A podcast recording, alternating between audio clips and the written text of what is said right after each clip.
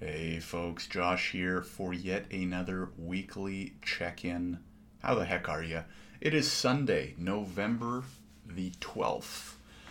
And I think I said this last week, but this year is just flying by. Anyways, I'm not going to go down that rabbit hole again. Hopefully, you had a good week. We're back for another check in if this is your first episode.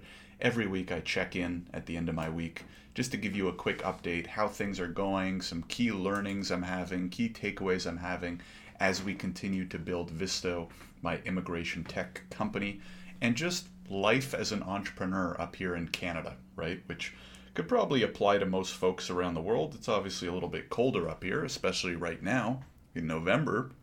It's actually been a chilly week, so winter is coming, as they say. But uh, just to you know give you an update on how the week's going, maybe it gives you some motivation, maybe it gives you some help, maybe it's just learning that you know you can kind of learn from my mistakes and or hopefully you just at the very least find it entertaining. So i'm going to jump right in. I actually have my calendar pulled up on the left here. It was a very hectic week for a couple reasons. Number one is we onboarded a new sales hire almost three weeks ago now. Whenever you onboard anybody it's going to take a few you know weeks to get them up and running right um, they're up and running and so that means we're you know starting to get busier right? More book demos more book calls with potential clients. Um, so it's been great uh, which means my calendar has been booked even more which is a good thing. Uh, we've also had a couple just really good like i had a couple really good partnership opportunities and discussions this week as we continue to just improve our immigration software which gets a little bit more attention every week in week out I did two webinars this week as well, which were both fantastic. I think, depending on your market and industry, webinars with the right partners can be incredible marketing and sales opportunities. So, for example, in my case, we sell software to Canadian immigration professionals. So, what have I been doing? Trying to network and partner with people who have, you know, communities or offer webinars to Canadian immigration professionals, right? So I got on two this week. One was talking about implementing AI and automation in your immigration firm. And the other one was a presentation called AI Good or Evil. And that one was kind of cool because the people who hosted me were very hesitant about AI, very concerned, shall we say, about AI and whether it's actually good or bad and blah, blah, blah. And they were great because they had me on. They were really interested to see the presentation. And then by the end of the presentation, they were saying how surprised they were, how I, you know, opened their eyes to the good and the opportunities. Of course, I did talk about the risks and the threats and the potential downsides of AI as well. But I think most people especially in the legal industry, that which tends to lag a bit in terms of innovation, they really had their eyes opened in terms of different ways and opportunities and pros of using AI and how it can kind of change their business and will eventually change the industry, right? Probably more importantly. Like, I think what a lot of people who are not seeing what's going on in AI don't realize that probably within one to two years, most service based industries will be completely transformed by what AI can do, right? We're really in like the first half of the first inning when it comes to AI because it just kind of came out and all these new releases, uh, you know what I mean? It's like the internet, right? When the internet got popular in the year 2000, that was the first half of the first inning of where the internet was going, right? And now obviously it's night and day, right? When you compare what we have now to what existed in 2000. And it's the same thing with AI, right? We're going to look back on 2023 in five, ten years from now, or maybe even two, three years from now, and say, holy crap, look at how far it's come. Look at what we can do now thanks to AI. So I think if you're not at least learning about it or looking at adopting it in certain ways, you're probably in one respect or another missing the boat one way that I highlight to all immigration professionals is that, okay, maybe you want to be careful, maybe you don't want to be leading the pack. But if you're not at least using AI for something like content creation and social media marketing, right? I get it. Maybe you're concerned you don't want to use it to do legal work, right? With confidentiality and privacy risks and something like that. Totally get it. But if you're not using a tool like ChatGPT to even just prepare social media posts or edit or you know condense or summarize content for social media posts or blog posts or visuals or anything like that you're totally missing the boat and you're going to lose out to the people that are right? Because if you have one firm i'm just using you know immigration law firms as an example but you could probably apply this to any service industry maybe even product industry as well right if you're a real estate agent if you're a dentist whatever if you have one firm that's leveraging AI to pump out 10, 20, 50 social media posts a week, and you're not, and you're just posting three times a week, who do you think's going to get more clients in the long run? Right? I mean, it's it's pretty straightforward. So if you're not leveraging some of those tools, not even necessarily for your main line of business, but for social media content creation, sales, marketing, time saving, all that kind of stuff, I am convinced that you will lose out in the next two, three, five years. So, anyways, those have been really fun conversations to have. And it's also kind of fun being on the tech side of things, right? I used to be an immigration practitioner, just working away on files and blabbity blue.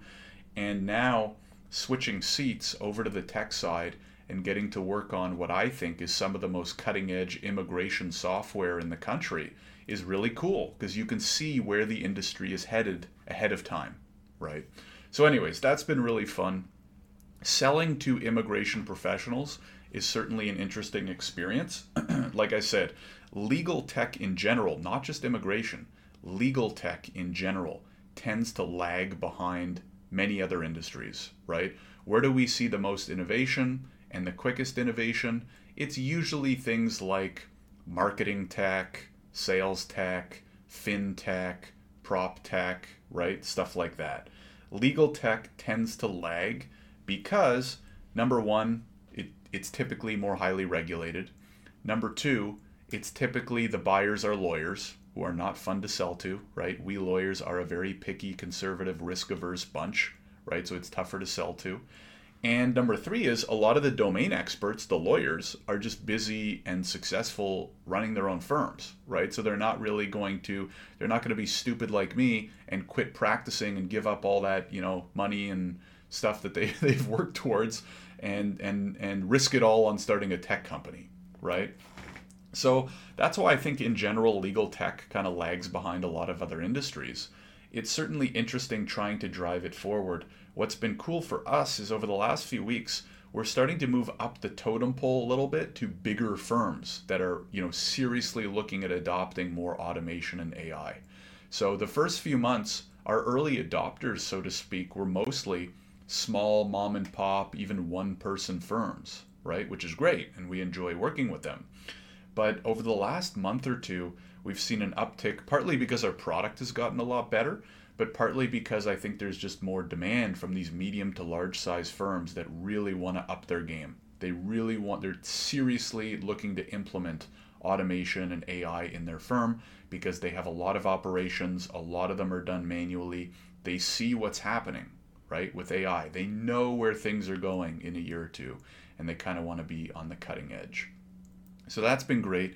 It's led to a lot more fun conversations we're also starting to have more internal conversations at Visto about AI, how to implement it. We have some big, big, cool features coming in the next few months that I will not be mentioning here, at least not right now. A little bit too early. We don't want to tip our cards, but we got some cool stuff coming in the pipeline that I'm excited to share with you in the coming months, of course. Just don't want to do it preemptively here for, for a few reasons. So, anyways, things have been going great. It was a busy, hectic, fun week. We also onboarded another engineer. So our product, you know, new features, new fixes, new, you know, AI stuff, um, that will start coming quicker and more often. And that's incredible because the, the quicker we improve our product, the quicker, you know, clients get interested and use it and are happier and all that kind of stuff. So that's been great. Uh, we're one week away from my wedding. So this week coming up, I'm, I'm flipping my calendar to the week coming up. It's already kind of hectic, and I need to fit in a lot of stuff by Friday morning because I'm going to take off Friday afternoon. I'm getting married Saturday. Woo, that's going to be awesome. It's going to be, I think, maybe, you know, one of the best weekends of my life. And I'm very excited for that. And I just want to be able to enjoy and not stress about anything and, you know, put my phone away for pretty much the whole weekend and just take it all in and spend time with family and friends and stuff like that. So it's going to be a very busy week getting everything in, getting everything done, getting ahead of a few things so I don't have to worry about it over the week over next weekend. I probably will not have an update. You know what? I might have an update next weekend. It just won't be my regularly scheduled Sunday YouTube post. Right? So today is Sunday. Usually I post this clip on Sunday on YouTube and then I also share it on the podcast platforms, right? So if you do listen to these on a podcast, then uh, and or if you're watching me religiously every Sunday on YouTube, number one, thank you, and number two, uh, expect a one or two day delay, right? Because I will be hectic and busy and happy all weekend next weekend, and so I will probably do a shorter update on maybe the Monday, and then we go away on our honeymoon. So, anyways, that's what to expect from me over the next week or two really excited. Things are heading in the right direction. Certainly ready for that two week vacation because it's been a grind the last few months. We've come a long way. We've made a lot of really good progress. I like the direction that we're headed in. Um, but, you know, once in a while, you got to take some time off. You got to relax. You got to recharge, all that kind of stuff, right? Otherwise, you get into that dangerous burnout zone, and that's not good for anybody. So that's it for me this week. I hope you have had a really good week as well. If you have any questions, comments, any topics that you want me to cover, make sure to comment on the YouTube video. If you are listening to the podcast, I don't know if you can make comments on podcasts, but flip over to either my YouTube channel and feel free to drop a comment, or make sure either way, whether you're watching on YouTube, listening on the podcast, you're subscribed on my Substack, where every Monday I send out a new update. I link to this vlog so you'll never miss it. And you can comment on the Substack post, which is pretty awesome. Or you can just respond and send me an email. If you have any questions, anything specific you want me to cover in future episodes, then I'm happy to do that as well. So, anyways, that's it for me this week. Thanks as always for tuning in. Make sure to like, subscribe, comment, all that fun stuff really helps support and gives me feedback on what's good, what's not good and I look forward to sharing my next update in probably eight or nine days from now. Take care, everybody. Have a great rest of your week and weekend, and I will see you in the next video. Bye bye.